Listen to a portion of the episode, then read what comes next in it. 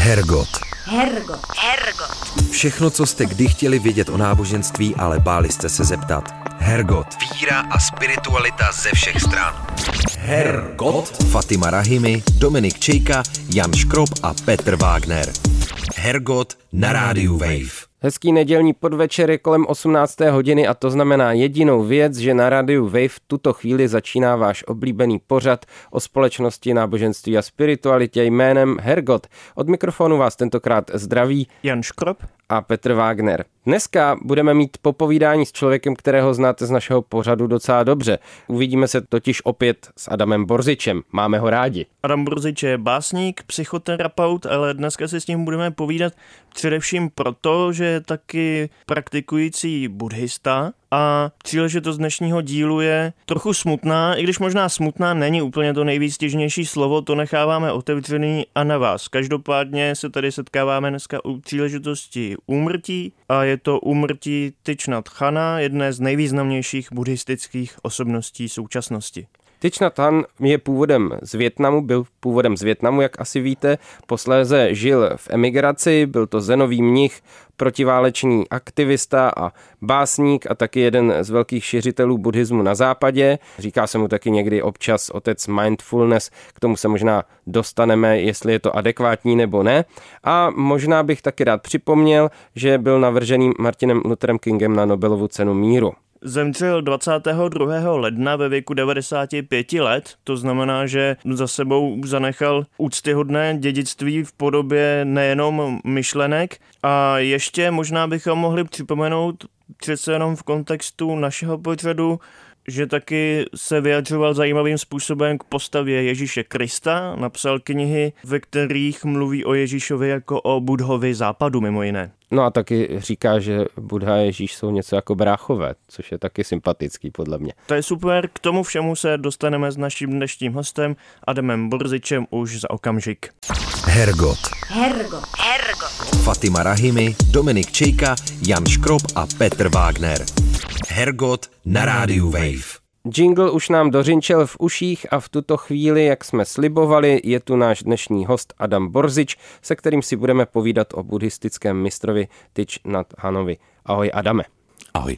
Ahoj. Pojďme začít úplně osobně. Co pro tebe znamenal nebo znamená Thich Nhat Han a jak tě ovlivnil na tvojí duchovní cestě, vzhledem k tomu, že ho teďka v těchto dnech vzpomínáme opravdu intenzivně?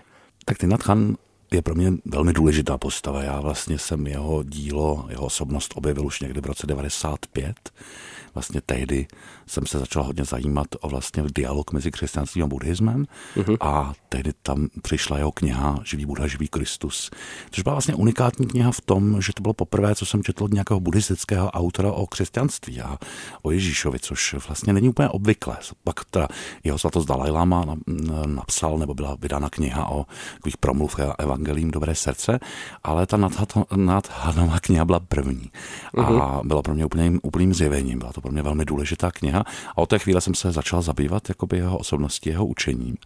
A co pro mě osobně znamenal, no, znamenal pro mě asi nejmilovanějšího buddhistického mistra, s jakým jsem se kdy jakoby ne osobně, ale duchovně seznámil a představuje pro mě učitele, eh, který spojuje ve své osobnosti, a o tom asi hodně budeme mluvit, vlastně meditaci a sociální angažovanost uh-huh. a to takovým unikátním způsobem. Takže tohle je pro mě takové, takové gro, takové, taková esence toho jeho přístupu a je to nějakým způsobem bytost, která vnášela a podle mě dál vnáší do světa jakoby skutečně mír. Thich Khan jednoznačně patřil k nejvýznamnějším osobnostem současného buddhismu. Podle některých byl dokonce možná tou nejvýznamnější hned po 14. Dalajlámovi. Čím to je? A byl tento jeho status spíš neformální, který si vydobil nějakým svým působením, nebo i spojený s nějakými formálními funkcemi a tituly v rámci buddhismu? Tak buddhismus je decentralizovaný, to znamená, on byl vlastně uh, hlavou jedné zenové komunity, řádu spolubytí, a která nějakým způsobem napojena na velkou zenovou školu Linči, nebo v Japonsku se říká Rinsai, mm-hmm. ale uh, tohle není to ten důvod, proč vlastně ten buddhistický svět ho teď v těch dnech tak oplakává. Ten důvod byl, že se věřilo a věří, že v jeho osobnosti, v osobnosti Tcháje, jak mu říkali uči, jeho žáci, tedy učitele, se vlastně skutečně došlo k té realizaci toho plného budhovství. Za jeho života se to možná neříkalo takhle úplně otevřeně na hlas, teď už se vysloveně říká, že uh, living Buddha, uh, že živý Buddha odešel, ale uh, to, tohle, takže to je ten jeden rozměr té osobnosti, že skutečně u toho muže došlo k tomu stělesnění té darmy. Ale já myslím, že to je taky další věc, je ta obrovská reformátorská síla, to reformátorské úsilí. A to je možná klíč, protože my bychom mohli říci, že celý, současný západní buddhismus je vlastně pod jeho vlivem. To, že dneska máme desítky, stovky vlastně skupin, združení, které propojují vlastně angažovanost a buddhismus, to, že vlastně taková, takový ten předsudek, že buddhismus je vlastně spíš pasivní náboženství, které víc vede lidi jenom takové meditaci a k takovému individuálním hledání jako štěstí a míru, tak tenhle ten předsudek vlastně v poslední době už padá. Jo, teď je třeba, já nevím, v ekologických skupinách je obrovská spousta buddhistů. To je vlastně zásluha tohoto muže, který uvedl do světa ten pojem angažovaný buddhismus. To je jeho značka. On to přímo takhle poprvé vlastně řekl, že tohle je důležité, aby se s buddhismem stal. E, možná, že se potom ještě později dostaneme vlastně k tomu, že to z tomhle jeho pohybu sehrálo určitou roli právě i ta inspirace křesťanstvím, ale každopádně je to nějakým způsobem to jeho, e, to jeho téma. A pak je tu další taková velká, jako to říct, jakoby větev jeho působení a to je vlastně to, čemu se říká mindfulness, což je dneska eh, celosvětově eh, známý fenomén, eh, který se dělá v psychoterapii, v coachingu, prostě vlastně kdekoliv, v korporátech, všude najdete nějaké mindfulness. Mindfulness proniklo i do jiných náboženství, dokonce se nedávno objevil stránky muslimského mindfulness. Ale tohle všechno vlastně jakoby vychází z té základní meditace všímavosti nebo bdělosti, kterou Thich Khan vlastně propagoval. Jo? To znamená, on nějakým způsobem jakoby vnášel jakoby do světa a to, co je u něj specifické, že on jak ten buddhismus jakoby hodně reformoval, tak i ta jeho řeč těch jeho knih a těch jeho přednášek je taková vlastně, jak řekl, sekularizovaná, jo? taková civilní. Jo? Je to, je to, je to, takže a tím pádem asi došlo k tomu, že se pak to mindfulness snadno dostávalo vlastně mezi uh, to nebuddhistické, řekněme, obyvatelstvo, mezi, mezi ten, do toho nebuddhistického světa, ať tak mohl ten nebuddhistický svět začít meditovat a podobně. Ale ten původ a počátek má, to má i v jeho působení. Takže tohle všechno dohromady z něj dělá tu jedinečnou postavu vedle jeho svatosti Dalajlamy, se kterým ho propojuje právě ta kombinace vlastně důrazu na na meditaci a soucit v akci, nebo tu, tu, tu etickou dynamiku buddhismu, která se má projevit i v nějakých činech. A tohleto, tohleto právě z něj učinilo tu živoucí legendu. To všechno jsou témata, ke kterým se určitě dostaneme trošku víc do detailu. Začal bych asi u toho západního buddhismu a mindfulness. Je to něco, o co ty Khan usiloval programově, dejme tomu o nějakou misi ve velkých uvozovkách, aby ten buddhismus přiblížil západnímu člověku, přinesl na západ, anebo je to nějaký vedlejší efekt nějakého jeho osobního působení a zápalu? To je vlastně otázka trochu. Buddhismus není vlastně klasické misí náboženství a zároveň je. Je to takové složitější trochu. Ale on má jednu takovou invokaci, takovou modlitbu, která se týká Bodhisattva Avalokiteshvarovi a v té vyslovuje takový verš Doors of Universal Dharma is already open. Brána univerzální darmy je už otevřená. Je to zvláštní věta. Já mám pocit, že o tohle mu vlastně šlo. O tu univerzální darmu. To znamená, pro Tcháje vlastně asi tak základní otázka nebyla, jak udělat ze světa, jak nadělat víc buddhistů ve světě, ale spíš jak co nejvíc lidí přivést vlastně k bdělému prožívání. A na základě toho bdělého prožívání vlastně také k soucitnějšímu jednání. Já bych řekl, že tohle bylo to misijní uh, zanícení. Jo? Nemyslím si, že by to bylo už jenom proto, že jak napsal, že o tu knihu Živý Buddha, Živý Kristus, tak s ní vychází taky, uh, vychází to, že on sám se nechal klidně inspirovat Ježíšem, že, kterého označil za svého učitele a taky za budu západu, což je dost neobvyklá formulace v rámci buddhistického světa dát uh, mu takhle zvláštní místo, jako by říkal uh-huh. Gotama je na východě a Ježíš je na západě. Ten, takže nešlo o to ani tak získávat nové buddhisty, jako spíš vlastně šířit nějakým způsobem to, co on považoval za předpoklad míru. To znamená naučit se nějakým způsobem být bdělý. To, že potom eh, a část i buddhistů, i někdy levicových intelektuálů potom kritizuje jakoby vlastně využívání toho mindfulness v rámci třeba korporátu a podobně, to už s Tchájovým dílem příliš souvislost nemá, protože pro něj je to základní, že když se naučíme být bdělí, tak musíme být bdělí opravdu ke všemu. To znamená bdělí jak ke stavu, tak jak k nějakému svému vnitřnímu světu, tak bdělí vlastně k nějakým krásám světa, ale tak taky bdělí k utrpení, které ve světě vidíme a na základě této bdělosti pak jednáme. To znamená, pro něj to mindfulness je předpokladem našeho bytí ve světě, které je otevřené vůči cítícím bytostem. Jo? V tomhle nelze to jeho pojetí mindfulness oddělit od toho základního buddhistického nároku na svět a tím je samozřejmě nějakým způsobem bytí v soucitu. A to, že potom z toho ta korporátní často e, mechanika e, vypreparovala jenom vlastně tu mindfulness meditaci bez tohohle hlubinného podloží a bez tého základní vize, e, kterou bychom mohli nazvat spolubytím, to znamená to takový centrální pojem celého nauky, tak to je samozřejmě už jiná věc, ale ta s ním nemá nic společného. No ještě na jiné rovině toho, co pomohl přinést Tyčnatan na západ, nevadilo mu, že krom toho využití mindfulness třeba právě v těch korporátech a tak dále k nějaké efektivizaci té duševní práce, že dochází taky k takovému odnáboženštění obecně té techniky, že to vypadá jako kdyby se vzala jenom ta forma, mm-hmm. protože on byl skutečně jako hluboce náboženský člověk, tak jestli mu to nějak osobním způsobem mm-hmm. nevadilo mm-hmm. tohleto. Myslím si, že nevím o tom, že by mu to takhle vadilo, nebo že by se k tomu vyslovoval, ale vždycky, když vlastně promlouval na téma meditace, tak vždycky právě vyslovoval ten předpoklad, k čemu má meditace vést. Mm-hmm. Jo? Myslím si, že mu nevadilo to, že třeba mindfulness můžou využívat, dám příklad, vím o nějakém skvotu někde v Katalánsku, kde prostě eh, bývalí anarchisté, kteří tam dělají servis pro prostě aktivistické skupiny, tak zároveň meditují vlastně a nějakým způsobem se napojují právě na ten tenhle přístup. Myslím, že to je přesně to, co, co by uvítal a bylo by mi úplně jedno, jestli ti lidé se hlásí nominálně k buddhismu nebo nehlásí. Jo? Stejně tak, jako kdyby, když si křesťanské nebo jiné komunity vlastně vezmou techniky meditace, což se děje, běžně děje, že jo? obzvlášť mezi katolíky a anglikány a nejen mezi nimi, tak to mi myslím, že by mu nevadil. Myslím, že s tím korporátním mindfulness by samozřejmě problém měl, protože se to tam odpojuje od toho základního přístupu.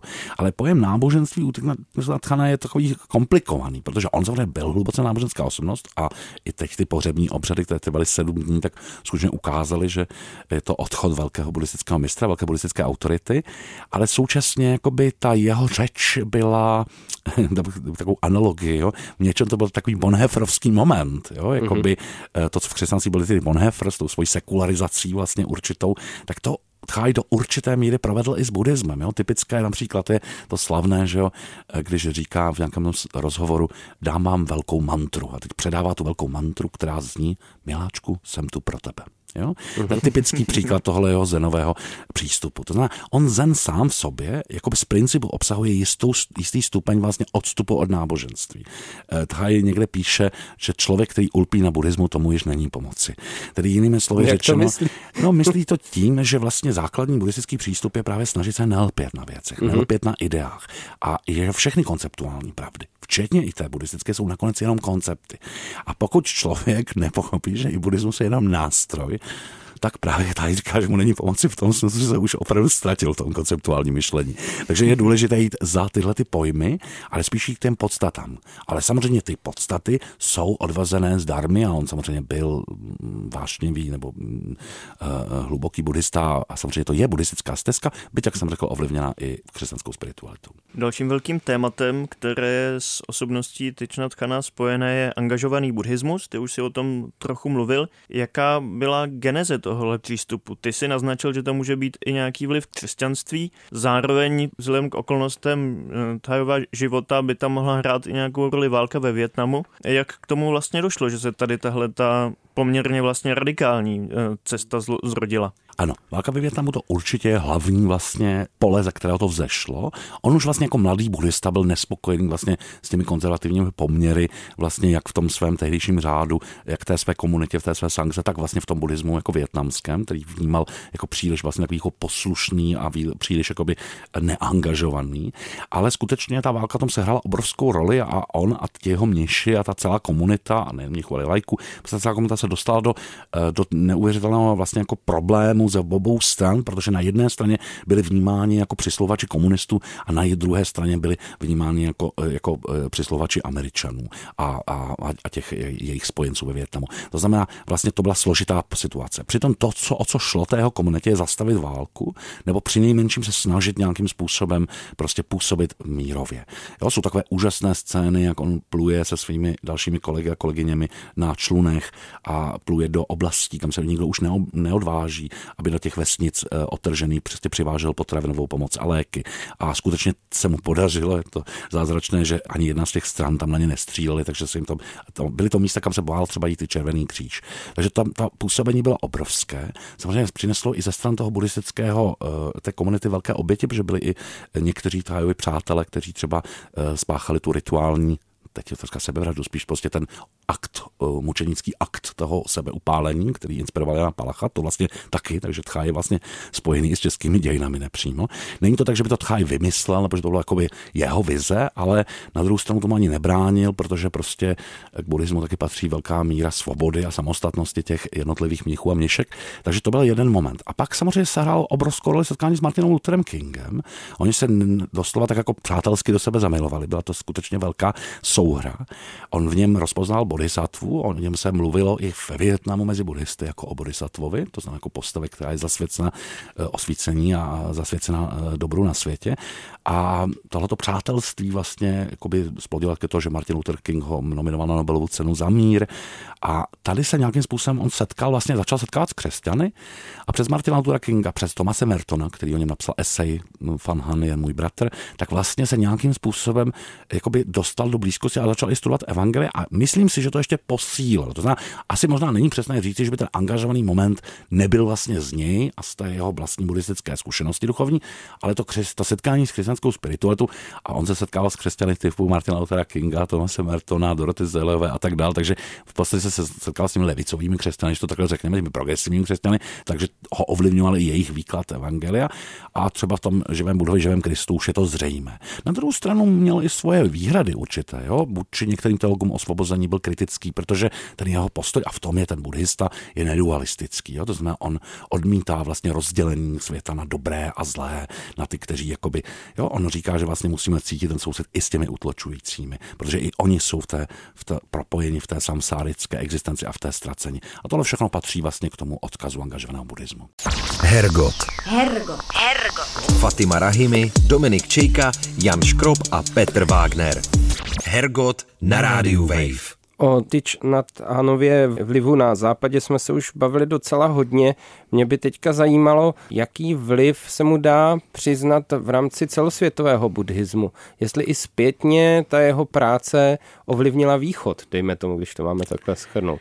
To je zajímavá otázka. Já si myslím, že zpětně ano, i když samozřejmě Často teď zaznívá mezi různými buddhistickými autoritami taková ta, že to jsou ty tibetská proroctví o tom, že Dharma zazáří na západě.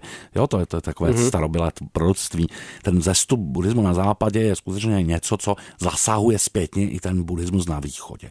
Myslím si, že byla tu jeho velká snaha a to, že třeba zenové komunity, eh, třeba na Tajvanu a podobně třeba, třeba, třeba ordinují plně mnížky. Jo? To je třeba téma, které taky je s tím spojeno, že eh, já jsem teďka četl dopis, eh, který napsal Karmapa vlastně jakoby jako kondolenční prostě jeho komunitě, kde mu děkuje za za jeho působení. A také tam říká, že speciálně Karma Kagi eh, jako tibetská škola buddhistická je mu zavázána, že vysvětil několik mníšek, protože v Tibetu se stále nemůžu na tom dohodnout, tam to je plné ordinaci mníšek, ale on to třeba dělal, tu plnou ordinaci, uh-huh. a to i těm jiným buddhistickým školám, pokud neměli ty eh, liturgie, ty rituály. A bylo to, to jako uznáno. Bylo to uznáno. To je takový specifikum, že se sice nemůžou dohodnout pořád na tom, na tom plném, jako na tom plné ordinaci, eh, ale na druhou stranu, i když potom už volají třeba západní buddhisty a zvláště buddhistky, ale ze strany toho tcháje tam byla ta tendence světit vlastně jakoby od začátku už ty ženy a plně je ordinovat. Jo, to znamená, takže je tam určitě nějaký vliv. Samozřejmě, že ten buddhismus na východě do určité míry je to lidové náboženství, že to má mnoho milionů stoupenců, s tím, že nejvíc žijící buddhistů je v Číně a my tam vlastně nemáme úplně z toho čínského buddhismu dostatečné zprávy. Mm-hmm. Jo, je to samozřejmě je to nějakým způsobem ta lidová tradice a tady mluvíme o buddhismu, který je plně prožívaný, skutečně angažovaně prožívaný, jo, jako by patří k němu fakt ta meditační praxe, skutečně to úsilí. Takže je, já si myslím, že ano, že ho ovlivňuje, jo, a určitě právě ta, to sdílení, ta celá, ten, celá jeho smrt a to neuvěřitelná, eh, to neuvěřitelné propojení té celé své sangy, kdy ze všech koutů vlastně přicházelo, a to ze všech škol, nejen Mahajánových, i Teravádových přicházely ty kondolence, tak ukazovali na význam toho jeho odkazu ale myslím si, že teď ještě asi nemůžeme dost změřit prostě jako význam toho vlivu třeba na východě. Na západě je jasný. A co se týče nějakých osobností, které by vědomně na jeho koncepci nějak navazovaly na tom východě a vztahovali by se k němu, ano, on nás inspiroval a my to chceme rozvíjet dál. Děje se něco takového nebo dělo? Musím se přiznat, že nevím takhle z hlavy, jestli jsou konkrétně. Jako já, já sám nejsem, nejsem buddholog, nejsem, nejsem úplně odborník na buddhismus, mě, mě spíš eh, jakoby, zajímá ta cesta tcháje a pak se trošičku vyznám v tom tibetském buddhismu a tam samozřejmě to jeho jméno vždycky bylo vnímáno jako velmi pozitivní. Takhle, eh, ten západní a východní buddhismus nejsou úplně odtržené. Jo? To, to mhm. nejsou, jako to není jako úplně separovaný ten. To znamená, oni ti učitelé z toho západu zpětně zase jezdí na ten východ. Je to, je to nějakým způsobem, to, co se dřív dělo, že dřív jako by ty východní mistři jeli na ten západ a když to sázeli ty semena darmy na tom západě, tak ono se to děje i zpětně, jo? že hodně, protože dochází právě těm změnám, právě protože jakoby se přesouvá jakoby to těžiště, řekněme to intelektuální, duchovní těžiště se přesunulo na západ, takže vlastně potom zpětně se vlastně zase orientují na ten východ. Ale určitě si myslím, že tam, tam bude. Ostatně ta, to, když ve Větnamu byl v roce 25-27 po tom mnohaletém exilu poprvé a když se tam jako vrátil na chvíli, tak ta, ten zájem o ty přednášky a to jeho povídání byl obrovský, takže věřím, že ovlivňoval buddhismus i ve, své, ve své domovské zemi a tím pádem i, i v tom dalším uh, východním světě. My už jsme se několikrát dotkli vztahu Tyčna Tchana a křesťanství. Konkrétně ty jsi mluvil i o jeho vztahu k Ježíši. Vlastně úplně na začátku si mluvil o tom, že to, co tě k němu přivedlo, je to, že nějakým způsobem se postavě Ježíše Krista věnoval. Mohl bys trošku nějak přiblížit ten jeho přístup, protože nějaké obrazy tady zazněly, prostě Ježíš jako Budha západu, Ježíš a Budha jako bratři, ale co konkrétně to znamená vlastně? Mm-hmm. On skutečně ten příst, ten vztah Ježíši začal mít velmi intenzivní, dokonce v Plum Village, že v té jeho komunitě ve Francii, tom klášteře, který vybudoval jako ten druhý, z toho se pak stala obrovská komunita, že s 200 mnichy a s 8 tisíci návštěvníky průměrně měsíčně, tak vlastně tam v té své poustevně měl vždycky jako sochu Budhy a Ježíšovu ikonu vedle sebe, čímž naznačoval vlastně, jak oba dva vnímá jako ty své předky, před kterými pálí to kadidlo.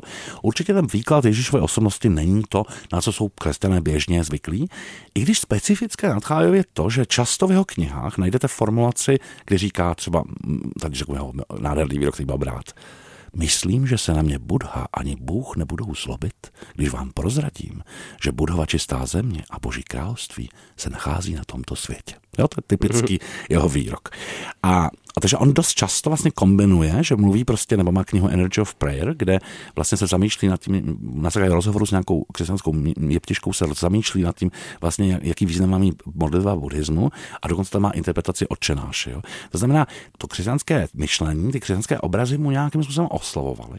Ale zároveň, samozřejmě, že klasická představa, že Ježíš je jediný boží syn, to by mu jako buddhistovi opravdu neseděla. To znamená, Ježíš má specifické místo, jako Buddha západu, řekněme, takhle o tom mluví tom rozhovoru s Oprah Winfrey, ale vlastně jakoby, jakoby to, co ho na Ježíšovi nejvíc fascinuje, je vlastně jeho učení o nenásilí. V tom vnímá vlastně tu společnou bázi. A taky si ale všímá právě Ježíšova důrazu na přítomnost, na což křesťané často zapomínají. Že jo? Taková ta slavná, krásná, docela dlouhá pasaž, uh, myslím, že z Matouše, mě opraví tady uh, kolega teolog, uh, kde vlastně mluví vlastně, že uh, Ježíš o těch polních lilích a o tom, že, o tom, že se nemáme starat o ten zítřejší den. Tak tenhle ten, tenhle ten motiv vlastně Chaj jako vypíchne jako vlastně společné no, bázi, jo? že to je, co si je tu, je tu předaná jakási nauka vlastně o tom být přítomnosti, mít stejně tak jako třeba ty Ježíšova maxima ohledně třeba dět, dětství, jo? jako toho neobrátíte se, nebudete jako děti, nevstoupit do Božího království. On vlastně interpretuje Zenově. Vlastně, jo, nebudeme mít ten, ten, ty oči plné úžasu, nebudeme mít schopnost vnímat zázračnost světa, pak nemůžeme v tom Božím království být, nebo i v té budově čisté zemi. Takže tohle to jsou ty nejdůležitější momenty. Jo? Je to soucit, je to nenásilí a je to vlastně bytí v přítomnosti. A v tomhle on se Ježíšem sdílí. Dokonce i slovo Bůh, jak jsem říkal, občas použije, ale zase Thaj vlastně v tomhle jsem si dal tu práci vlastně trošku i studovat křesťanskou teologii, takže on vlastně na jednom místě cituje Pola Tilicha a vlastně mluví o tom základu bytí, jo, nebo té hlubině. A to je samozřejmě pro ně jako pro buddhistu jako přijatelná formulace, málo se ví, že v palickém kanonu je taková zvláštní věta, že Buddha říká, existuje cosi nestvořené, nesložené a neměné a bez toho nestvořeného, nesloženého, neměno by nebylo, neexistovalo to stvořené, složené a proměňující se. Jo? To znamená, a Tchaj právě na tohle místo upozorňuje. To znamená, vlastně, vlastně chce říct, buddhistická tradice ví o tom, že tu je jakási absolutní transcendence, ale patří k buddhistickému přístupu o tom moc nemluvit, protože to je vlastně něco, co by mohlo svést na cestí nějakých metafyzických spekulací a pochybných závěrů. Někdy bych si myslel, že by to mohlo být inspirativní právě tohle pro křesťany, trošku se téhle cudnosti držet. No, mluvil jsi ještě o výhradách, anebo o mm-hmm. věcech, kde se třeba s křesťanstvím neschoduje. Co by to asi bylo? Tak tu výhradu, kterou jsem mínil, tu hlavní výhradu, nebo jednu z těch výhrad, tak to byla ta výhrada, kde kritizoval některé teologie osvobození za ten mm-hmm. příliš bojovný přístup. Jo, tam, do, jo, on, on, on, mu se nelíbilo to, že se jakoby vlastně příliš vlastně jako vytvoří z těch bohatých utlačovatelů jenom ti nepřátelé. To je ano. celoživotního tendence právě tohle překračovat. Aniž bychom ale spochybňovali jako dů, význam toho reálného působení proti těm, těm eh, zl, zlům. Jo? Ale od, takže to je jedna věc pak si myslím, že pak došlo jako k vlastně k, k jistému konfliktu vlastně. Údajně se k eh, jeho osobnosti vyjádřil Josef Ratzinger dost nepřátelským způsobem. Aha. A já musím říct, že to nemám ověřeno, tvrdí to Matthew Fox prostě, ale ne, takže já jsem se tím zatím nikdy nesetkal. Ale prý mu Chaj sám řekl Foxovi někde na nějakém společné eh, akci, že, že ve Vatikánu o mě říkají, že jsem antikrist. Každopádně on kritizoval Jana Pavla II. za ten exkluzivismus, protože buddhistů se tehdy dotkla velmi kniha Překročit práh naděje, kde Jan Pavel II. vlastně buddhismus označil za ateismus. A to buddhistickou, eh, jako buddhistické autority trochu urazilo, protože to není úplně přesně vystěhující. Pojem ateismus, ateismus se můžu vztahovat západním konceptům náboženství, ale buddhistické pojetí života vůbec ten na ten, tuhle tu dualitu vlastně nezná. Takže jo, a tam právě, když Jan Pavel II mluví o tomhle, tak, tak tam taky jako masivně zdůrazňuje ten exkluzivní rozměr. Nikdo není jako Ježíš Kristus. A jo, jenom Ježíš Kristus je výjimečný a na to Tchaj odpovídá velmi kriticky. Ne, všichni jsme výjimeční. Každá cítící bytost je výjimečná. Jo? To znamená, každý máme v sobě to, uh, tu budovskou přirozenost, nebo bychom mohli říct mysticky křesťansky, každý má v sobě Krista v nás, jo? Krista uvnitř. Ale není tu žádná jenom jedna postava. Prostě tohle je pro ně jako pro buddhistu nepřijatelné. A tady, tady byl samozřejmě kritický. No ten exkluzivismus je vždycky v mezináboženském eh, dialogu problém a myslím, že obecně křesťanství s tím má veliké potíže a to mě vede k tomu, jestli tím svým přístupem ještě dál eh, Tyčnatan eh, nenarážel a neměl jako nějaké zásadní nepřátele vlastně v tom světě, protože tohle je třeba ta pomluva, hmm. nebo nevíme, na čem se zakládá hmm. teda ta zpráva o Ratzingerovi, to je jedna věc, hmm. ale dovedu si představit, že třeba v některých kruzích v Evropě vadí i cokoliv, co nějak připomíná náboženský synkretismus nebo mm-hmm. přílišnou toleranci mezi, mezi náboženskou a tak dále. Ano, jednou dokonce šokoval uh, na nějaké konferenci buddhistů a křesťanů, šokoval svým příspěvkem, kde mluvil o tom, že s otcem Danielem Briganem, s legendárním jezuitou, že, který bojoval uh, taky proti, proti válce v Větnamu, takže tak se vlastně setkali v Americe spolu, takže spolu celebrovali mši, tak to, mm-hmm. to mhm. byl skutečně jako šok a nějaký pastor tam za ním uh, potom v té své promluvě řekl, že prostě jako, že, si, že, to, že ten dialog nemůže nemůže být ovocný salát. A na to Tychnátka nesmrtelně prohlásil, že on ovocný salát má moc rád. To myslí si, že je výživný.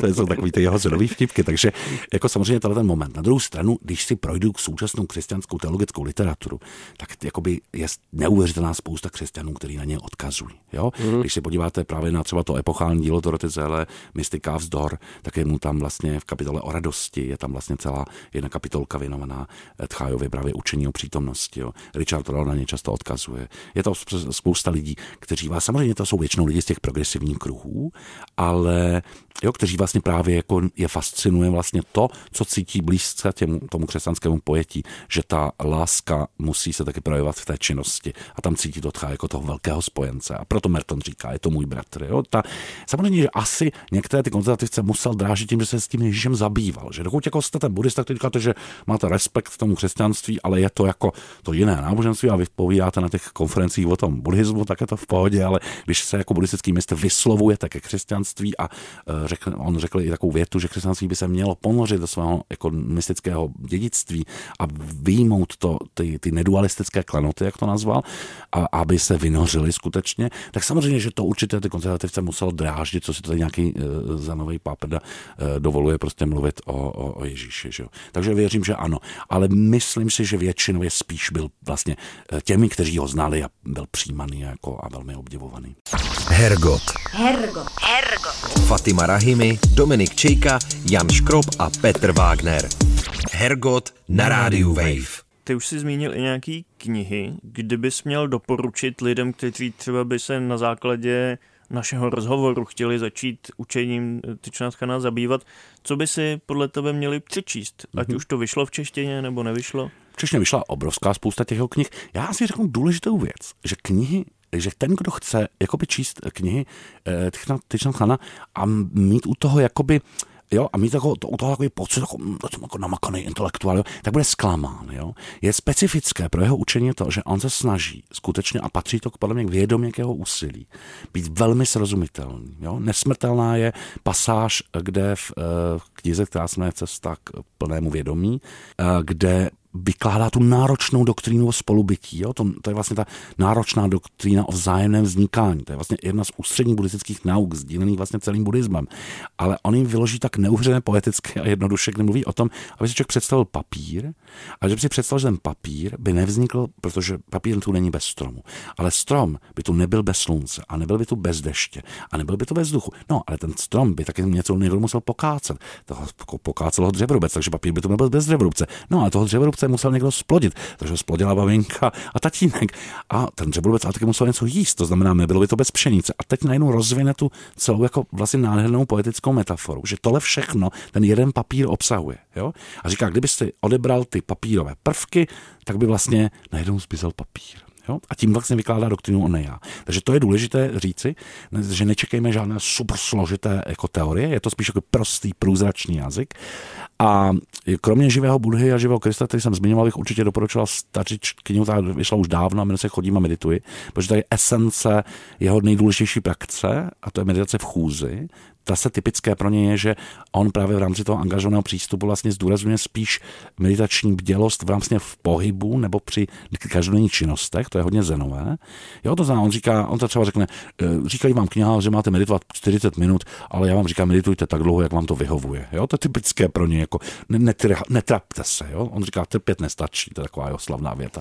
To znamená, jo, a v té meditaci, ale zase tak knize meditace se fakt se na, setkáte s těmi perlami, kde on třeba mluví o tom, že ta cesta cesta jakoby vede k tomu, abyste plně otevřeli oči a pochopili, že ten svět násilí, zla, jo, ten svět těch bomb, hladu, uh, astronomických rozdílů mezi bohatými chudými, není oddělen od vaší podstaty.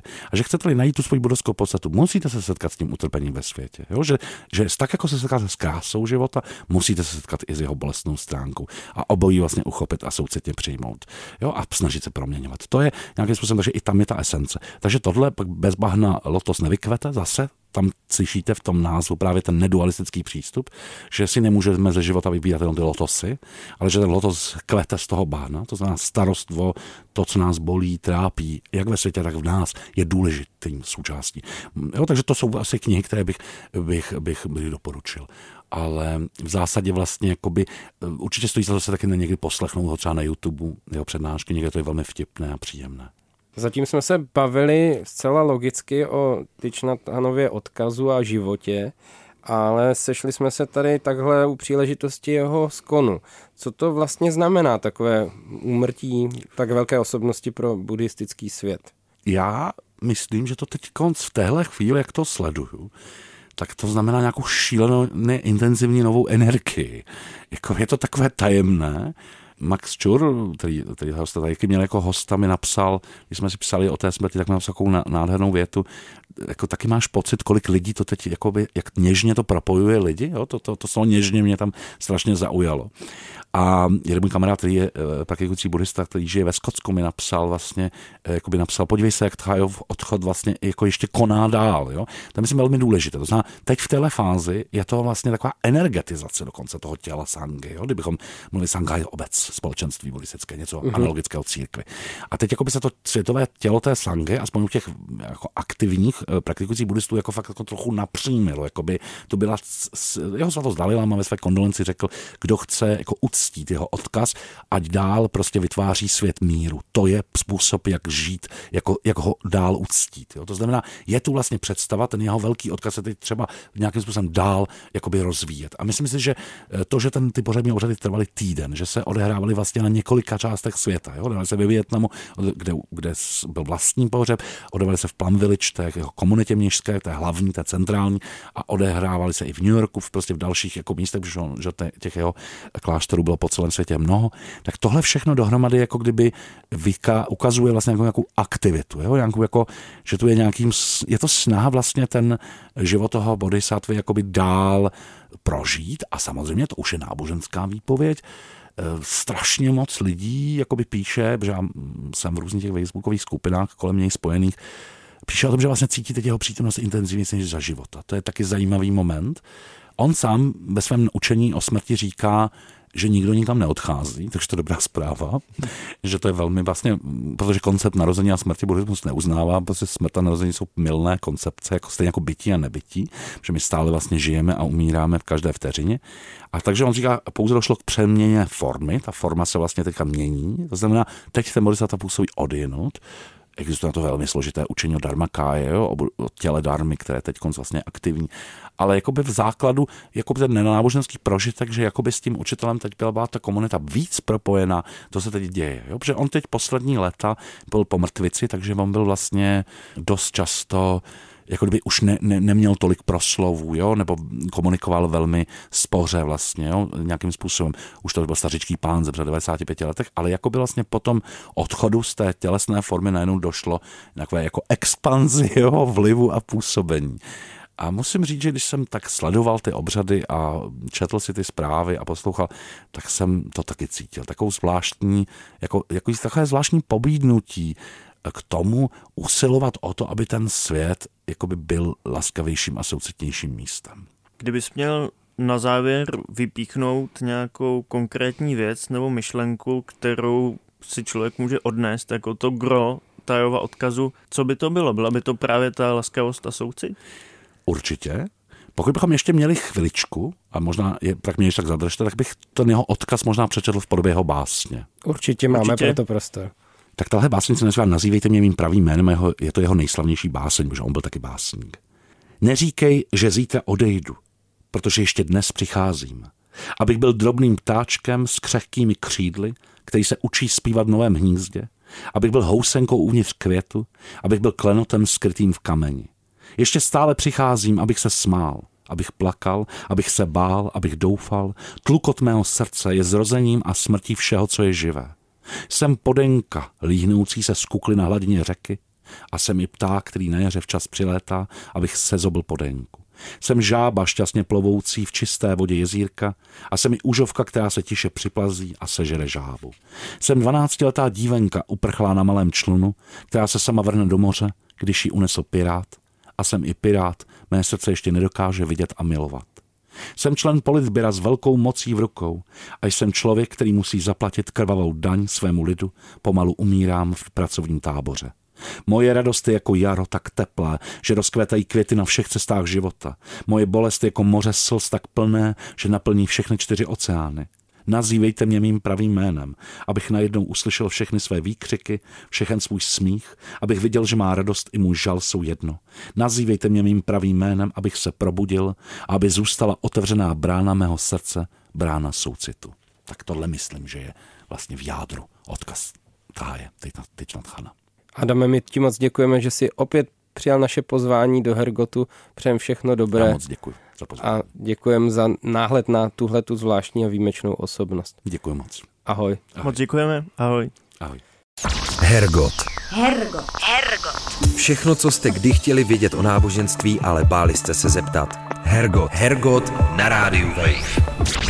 To byl Adam Borzič znovu pro Hergot Rádia Wave, tentokrát na vzpomínkové téma a já doufám, Honzo, že jsme teda alespoň něco udělali pro památku Tyčnat Hana a že jsme snad udělali tím radost i vám, posluchači, posluchačky. Já se přidávám tady k tomuhle doufání. Myslím si, že takovýchhle osobnosti v takovýchhle situacích je vždycky potřeba připomínat důstojně, což um, se nám snad povedlo. Což se nám snad povedlo a myslím si, že pokud si to někdo zaslouží rozhodně, tak je to Tyčnat Chan. A my se s vámi teda loučíme a budeme se těšit zase příští týden. Ano, tentokrát s jiným tématem. Doufám, že jakkoliv mě tento díl bavil, tak nebudeme muset připomínat odchod nějakého dalšího duchovního mistra, že se tentokrát budeme věnovat věcem pozitivnějším.